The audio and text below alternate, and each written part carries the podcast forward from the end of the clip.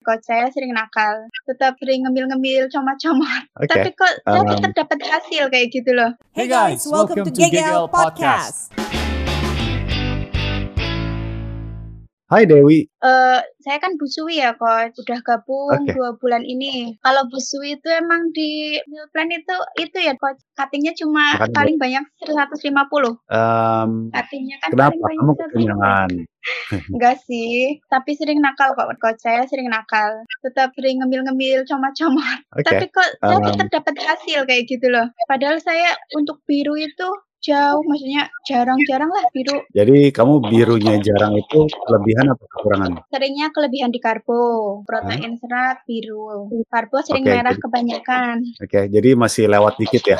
Hmm, Kalorinya merah berapa? Kalorinya seringnya kadang merah, kadang biru. Gak aneh. sih. Kalau merah, kalau merahnya lebih kan berarti ya. Kadang lebih. Jadi begini, semua angka yang kita lihat di aplikasi itu kan kira-kira aja dari setiap manusia itu pasti aslinya akan ada berbeda sedikit itu pertama. Kedua, defisit 400 kalori, 500 kalori atau 300 kalori itu tetap defisit. Artinya kalau kita defisit kita akan menjadi lebih langsing terus. Dan supaya menyambungkan ini semua, Dewi itu busui dan gara-gara kamu masih mem- memberikan ASI, badan kamu itu menggunakan kalori lebih banyak dibanding orang yang enggak busui ya. Makanya kamu makannya lebih banyak di maintenance pun itu sudah kalori defisit ya berarti. buat Dewi Oke. yang lagi busui betul.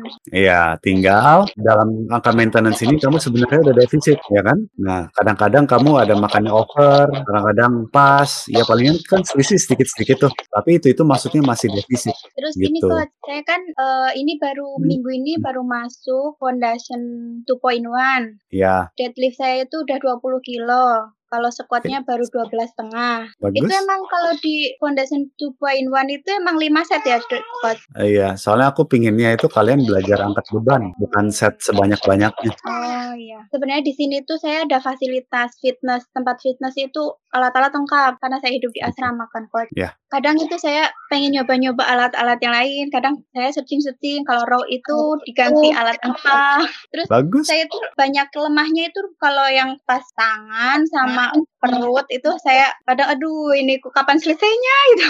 Setiap orang punya itu.